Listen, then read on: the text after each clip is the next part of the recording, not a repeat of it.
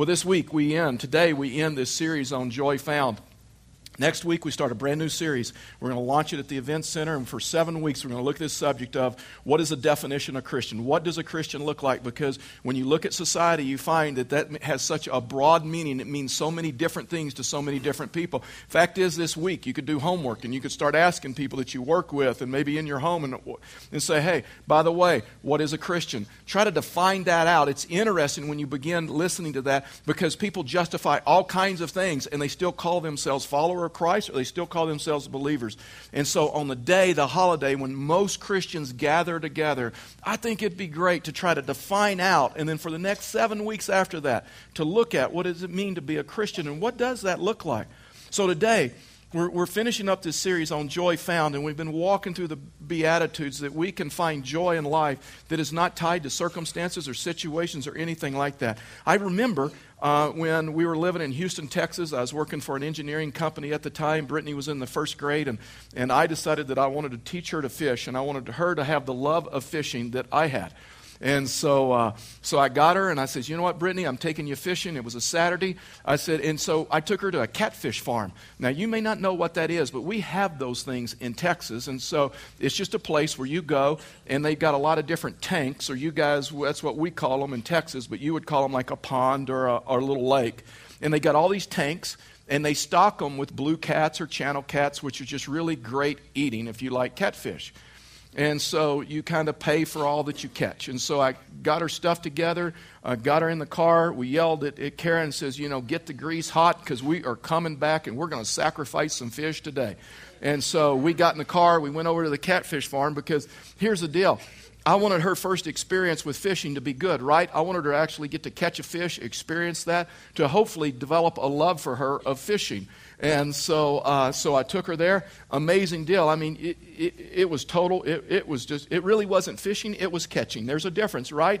I mean, sometimes you go fishing and sometimes you go catching. Fishing's when you catch absolutely nothing, and catching is when you actually catch fish. And so, so we went there, and it's like as soon as she put her line in the water, she had a fish. And now that I know I'm paying by the pound, and so how do you tell a little girl that's catching fish that's enough?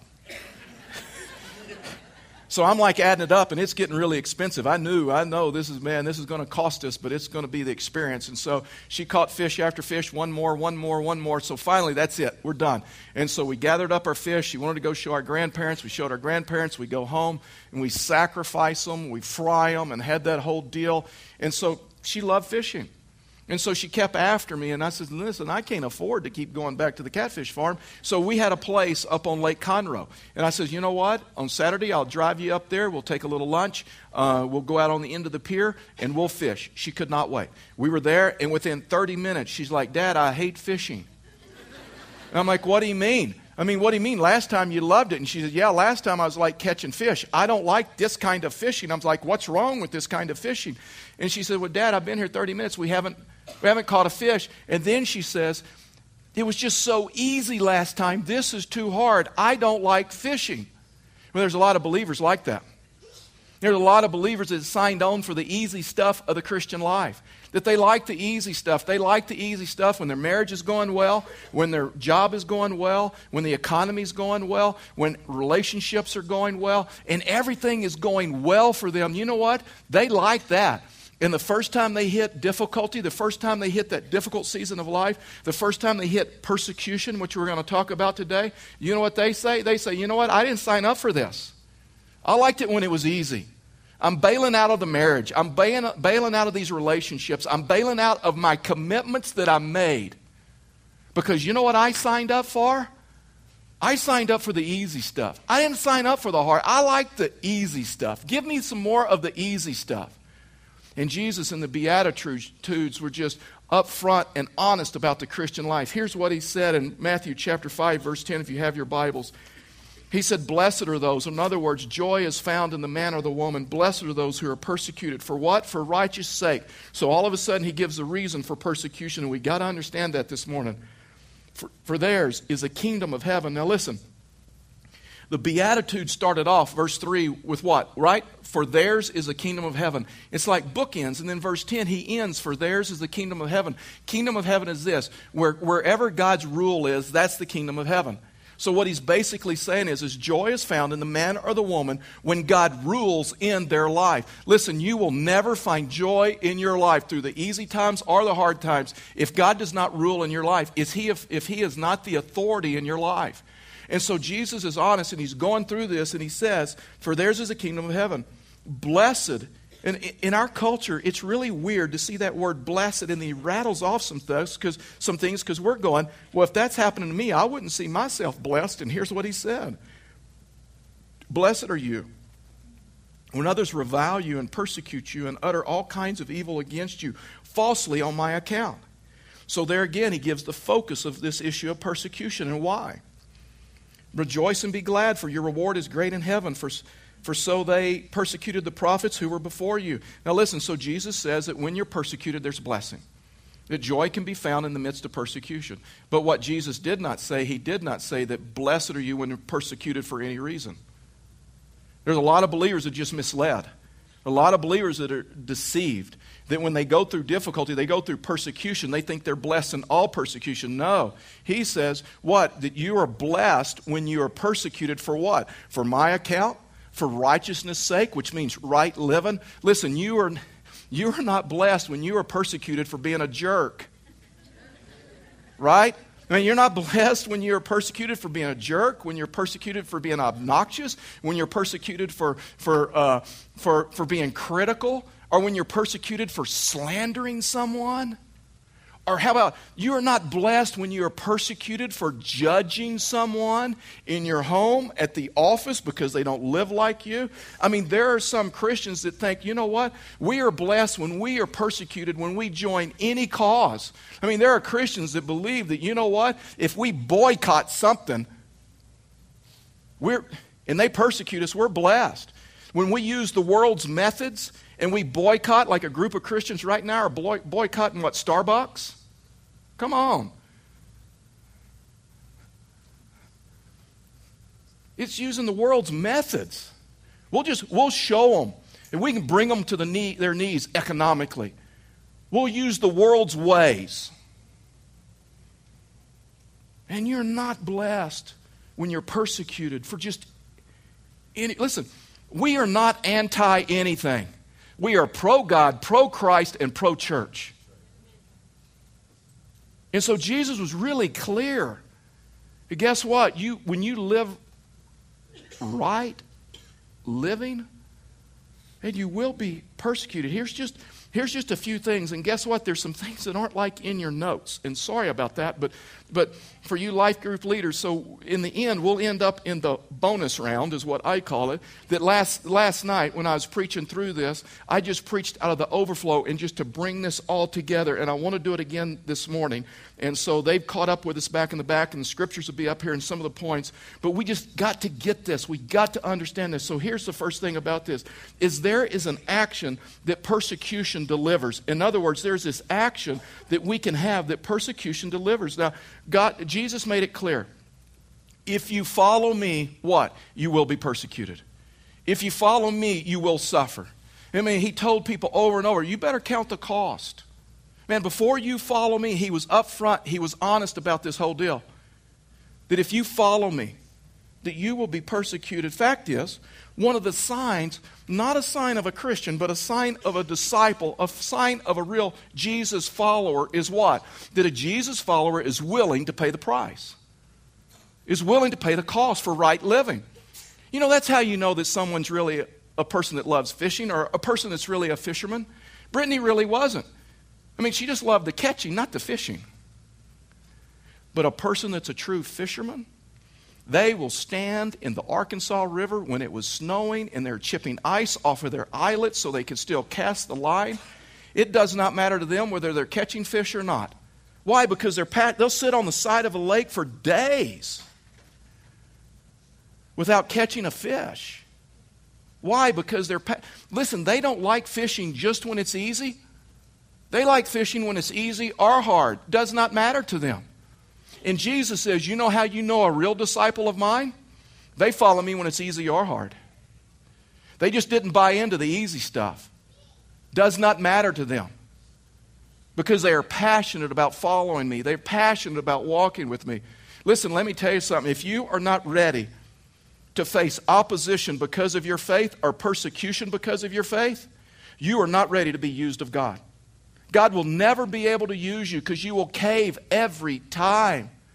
Listen, Jesus told a group of people, don't you worry when you're facing persecution and opposition. You better worry when you're not. Jesus got a group of pastors together in the New Testament and said, Men, let me tell you this. You be very careful when all men speak well of you because you may be a false prophet. Well, let me tell you. If you are not ready and willing to stand up for your faith and accept any opposition, persecution that comes, God will never be able to use you the way that you desire Him to or the way in which He dreams to. Here's what 2 Timothy 3:10 says. Indeed, all who desire to live a godly life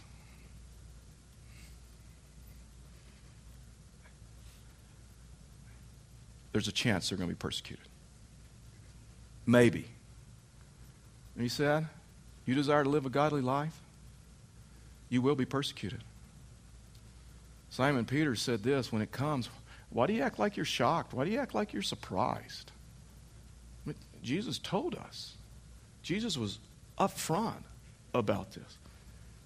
And there's this action that persecution delivers. And so, so Jesus tries to flesh this out and tries to get them to understand this. So, so here's what Jesus said. So let's just look at what he said is going to come. Jesus said, Guess what? You will be insulted.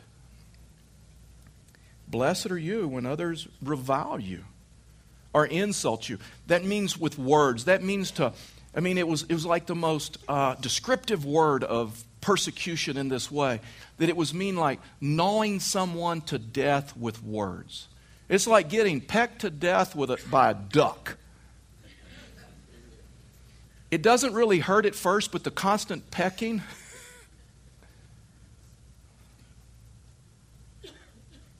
I mean, it means to insult, it means to hurt.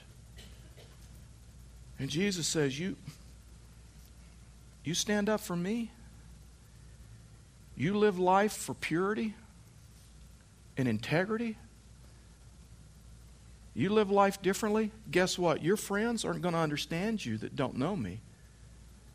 And they're going to insult you and they're going to make fun of you. Because there's something different about you. See, we live in a day and time when people cannot stand up to the testimony of another, whether it's in a, a, a political pa- platform, whether it's in political debates, whether it's in, in, in the political world, whether it's in, whether it's in a courtroom scene, that if they cannot stand up to the eyewitness account, if they cannot stand up to the testimony of another, you know what they do? They destroy the one who has given the testimony, right? I mean, it, it's just a, a philosophy in, in, in debates that if you cannot come up against, if you cannot disprove the testimony of another, so you know what you do? You destroy them. You begin talking about what? You talk about their character, you talk about their lifestyle, you talk about some decisions that they've made, and what you try to do is you try to disqualify them because guess what? You cannot stand up against their testimony. I mean, we live in a time in a world where, where sports stars or political people or whoever can stand up and they can talk about any other religion, any other form of worship other than Christianity. And guess what? The world will celebrate that because they're tolerant, right? And they're tolerant until someone t- stands up and talks about Christ. Someone stands up and has a testimony for Christ, then what happens? And they get angry and they try to discredit that individual, right? Let me ask you something. If this stuff was false, if this stuff wasn't true, then why do they get so upset? Why do they get so angry? And Jesus is saying, listen, you live a godly life, you live life differently,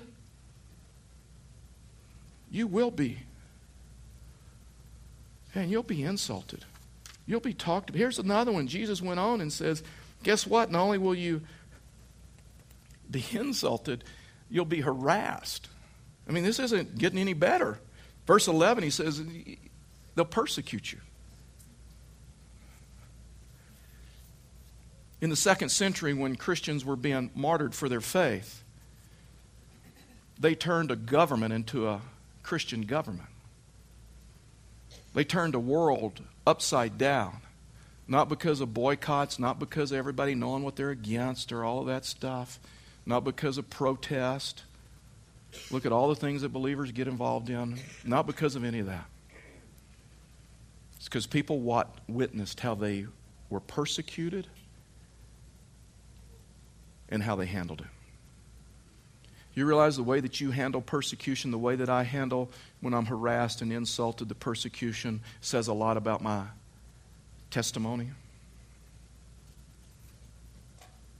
They would take them in the, in the second century, and it was kind of a sport to martyr and kill Christians. It wasn't because they were saying that Jesus is Lord as much as as they said he's the only Lord. He's the only one. They didn't mind if they piled Jesus in with Caesar and all their other gods. That, but when they said he was the only one, and they would take them to arenas, and sometimes for they'd fill the arenas, and they would disembowel Christians, and they would take ears of corn and place them in their intestines in their abdomen while they're still breathing and still alive, and they'd let wild hogs loose in the arena. And people, government officials, and people witnessed how they met death, the confidence that they had. Every one of the disciples. I mean, Jesus says, You better count the cost before you follow me. Because just as they persecuted me, they're going to persecute you. Every one of the disciples died a martyr's death. None of us will probably face that type of persecution. But boy, we'll cower to other people because we don't want to be insulted. We don't want to be harassed. We don't want anybody to talk about us. You know, that's what keeps a lot of believers from sharing their faith. They don't want to be persecuted. They don't, they, don't, they don't want to be called names at the office or at school or whatever. And so they just stay quiet. Listen, let me ask you something. How much do you have to hate someone not to tell them about Jesus? Man, if you really believe in heaven and hell, and if someone dies without a relationship with Jesus Christ, that they will, feel, they will spend eternity in this place separated from Him. How much do you have to hate them not to tell them about the testimony that you know to be true? Or to invite them to an Easter service? or to invite them to your church or to let them know about this Jesus that you follow that has given you total and complete forgiveness, and because of that, you have eternal life. Here's another one. Jesus went on and he says, he says, and guess what? You will be you will be lied about. And guess what? Even Christians will lie about you. And he goes on and he says, and utter all kinds of evil against you and falsely on your account? No falsely on my account, because blessed are you when you are persecuted. What? For living a godly life, for righteous living. I mean, in John, John chapter 5, verse 18, here's what the scripture says. This is why the Jews were seeking all the more to kill him, speaking of Jesus, because not only was he breaking the Sabbath, but he was even calling him calling God his own father. See, that's why they were crucifying him. They were crucifying him because Jesus claimed, listen, don't ever let anyone tell you that Jesus never claimed to be God. Jesus claimed to be God all the way through the scriptures. And the reason they were going to crucify him, the reason they were going to kill him, is because he saw himself co equal, equal with God, the Trinity. He was fully God, he was fully man. It's a mystery to us. He was making himself equal with God. So Jesus said to them, Truly, truly, I say to you, the Son of God can do nothing of his own accord, but only what? What he sees the Father doing. For whatever the Father does, the Son does likewise. Listen, the reason a lot of believers will not, are not willing to face opposition, insults, lying, harassment, and all of that other stuff is because you know what? The approval of people means way more to you than the approval of God. The applause of this world, what your friends say about you, what people around you say about you, because you have come to believe that acceptance is found in the approval of people. And we have been life journaling together, and it's been interesting. We read through Numbers and Moses leading the children of Israel, and and uh, you know they'd follow him for a while, and then they didn't like him. They tried to fire him, wanted to develop a pastor search committee and get a new one, and then, you know, and that whole deal. And you know, it was just you know just, they didn't do well. So Moses dies, and so Joshua becomes the new leader. And so the children of Israel says, Joshua, since you're a new pastor, we need to have this meeting. So they have a meeting. They sit down. They say, guess what, Joshua? The same way that we obeyed Moses in all things, we will obey you. You think that made him very comfortable? I mean, he's like, wait a minute, I remember when you guys were going to like kill him and you guys didn't like him and you guys rebelled and you guys lied about him and you insulted him and you harassed him and, and you said things like he was no longer following God. He's bringing us out here just to kill us. And then Joshua chapter 3, God visits, it, visits Joshua. And God sits down with Joshua and says, Guess what, Joshua? The same way that I was with Moses, I will be with you. Where did his security come from? Which one do you think made him more comfortable? That people that were with him that are. Listen, let me tell you something. People will be with you one day and against you the next. People are emotional, people are strange. Me included. We're all strange, right? Listen, everybody's perfect till you get to know them. Have you ever noticed that? You meet someone, you're like, man, this person's wonderful. I, I need to get to know this person. They're, they're like perfect. You get to know them, you're like, they're just as messed up as I am. And there's not, that's just how we are, right? So, where do you think Joshua's acceptance came from? That God was with him. For us, that God is in us. Our security, the security of a pastor, the security of a leader. Listen, if you don't know that, that God is with you, that God is in you, then you will never be willing to face opposition, criticism, harassment. And guess what? God will never be able to use you. See, the reason that God was able to use Joseph at the way that he was is because Joseph knew that, man, God is with me. And when I stand for godliness and righteousness and right living, no matter what they say about me and lie about me and harass me and insult me, I know this that God is with me. Now, there's some things that Jesus says that comes a result that we need to remember. The first thing is this is that we need to remember that great is our reward when we go through persecution, when we go through difficulty, when we go through the hard things, you know, and we're saying, hey, I like it when it was easy. When we go through that, the first thing we need to remember is guess what? Great is our reward when we're being persecuted for following Christ, when we're being persecuted for the godly life. And so here's what he says in, in verse 12 Rejoice and be glad, for your reward is what? Your reward is great in heaven. Where's your reward? In heaven. See, there's so many people, we think it's here. Listen, your reward is not here. Yes, there's some blessings here, and yes, there's some blessings on your life, but your ultimate reward is not here. It's in heaven. This life is temporary. James tells us it's like a mist. It's like a vapor. It just it's like a breath. It just appears and it vanishes. But our reward is where we're going to spend eternity. And so he says that you need to remember that great is your reward. And the other thing he says is that you also need to remember that you're in good company. No, you're not in just in good company, you're in great company. Verse 12 For so they persecuted the prophets who were before you. You look at how Jeremiah was persecuted and, and, uh, and, and thrown in some dungeon. Zechariah was stoned. Isaiah, the very people that he led, stuffed him in a log and sawed the log in him in Jesus said, the same way they persecute me, they'll persecute you. And we need to remember that we're in good company. You see, Jesus said this Jesus says, Boy, don't worry. When you face persecution, you face opposition. You know when you should worry? When all men speak well of you when you're trying to get their approval, the world's approval, and you handle your life by the world's approval. Well, there's an uh, assurance that persecution delivers. In this morning, in the bonus round. What we should be asking and we need to answer how do you get through it? How do you get through it when there's persecution? How, how, do you, how do you get through it when you're going through that difficult season of life?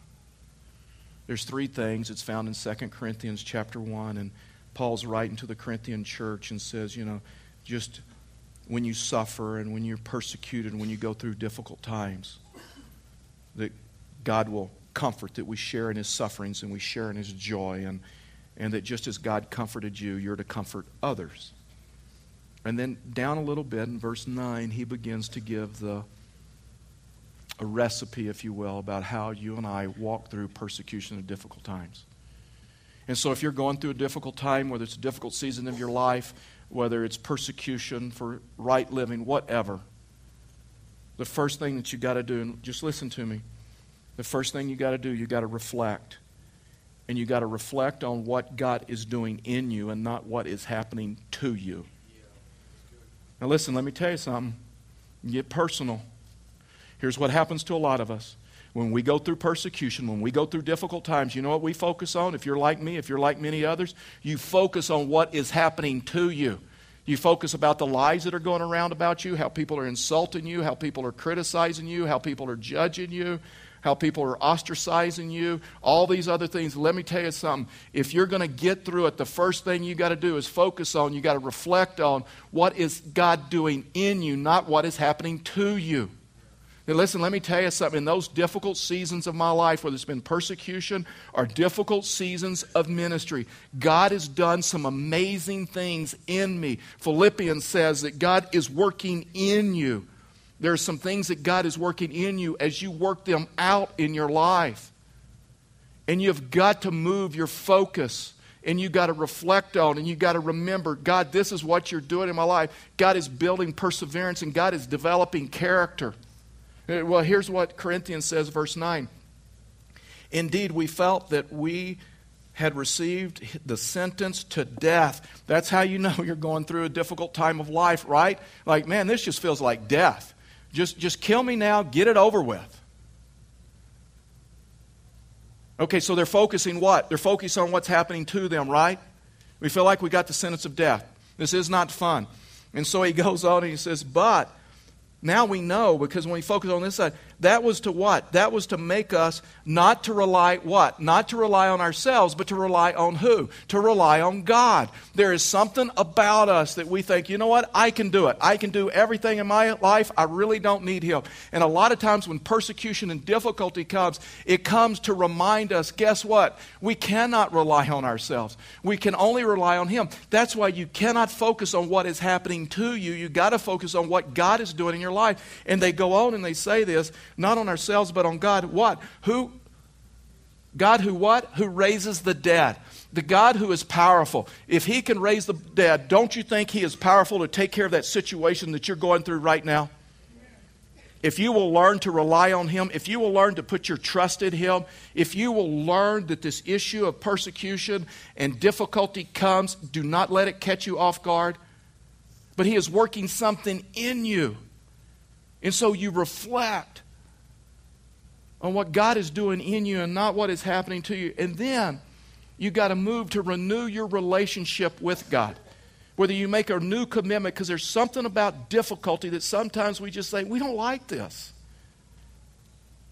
And you got to refocus or renew your commitment to Him. This is what they said in verse 10.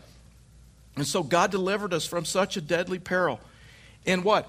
And he will deliver us. What, what, a statement they renewed. I mean, they said at one time they're going, to this sentence of death, and now all of a sudden they start renewing their commitment to him. Oh, we get this, we understand this. God who raised the dead will take care of this problem that we're under. On him, we have set our hope. Not on our friends, not on acceptance and approval of others, not on our abilities, not on our talent but we set our hope on the one who raises the dead so that he will deliver us. Listen, let me tell you something. That's why worship is so important to us here at Fellowship of the Rockies. It is a huge value of our church, it is a huge value in my life. Here, here's how you know when you enter a worship service that you have come into the presence of God, that you have deepened in worship. You know how you know that? Is because a lot of times you can come into a worship service when you're focused on what is happening to you, not in you. You can walk, walk into a worship service, oh, and your problems are big, and your problems are up here, and God is small. Ever happened to you? Happened to me? And you come into a worship service and your problems are big and God is small and then you worship Him and you adore Him and you come into the presence of Him. And there's an inversion that should take place. And you know what that inversion is? You realize, oh, God, you're the one that raised the dead. God, you are not only with me, but you are in me. You are bigger than anything that I go through. And all of a sudden, this begins to happen and your problems become smaller and God becomes bigger. And when you come into the presence of God and you worship Him, you walk out of here understanding that God is bigger than any problem that you'll ever face. And that you do not rely on yourself, but you rely and you set your hope on the one who raised the dead, who is with you, who is in you, regardless of what you walk through. And then you're willing to receive prayers from many. Look, look at what he says in verse 11.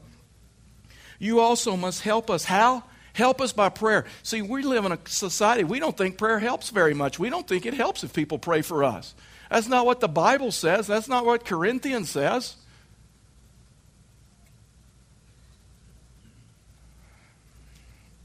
You also must help us by prayer. Why? So that many will give thanks on our behalf for the what? For the blessings, blessings granted to us what? By the prayers of one, a few? No, by the prayers of many.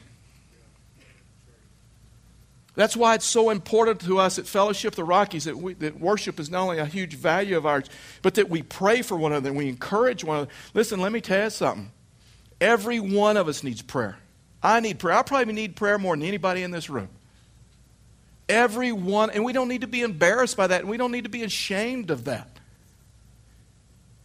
Fact is, we should be proud of that because we understand we don't rely on ourselves. We rely on Him and we set our hope on Him.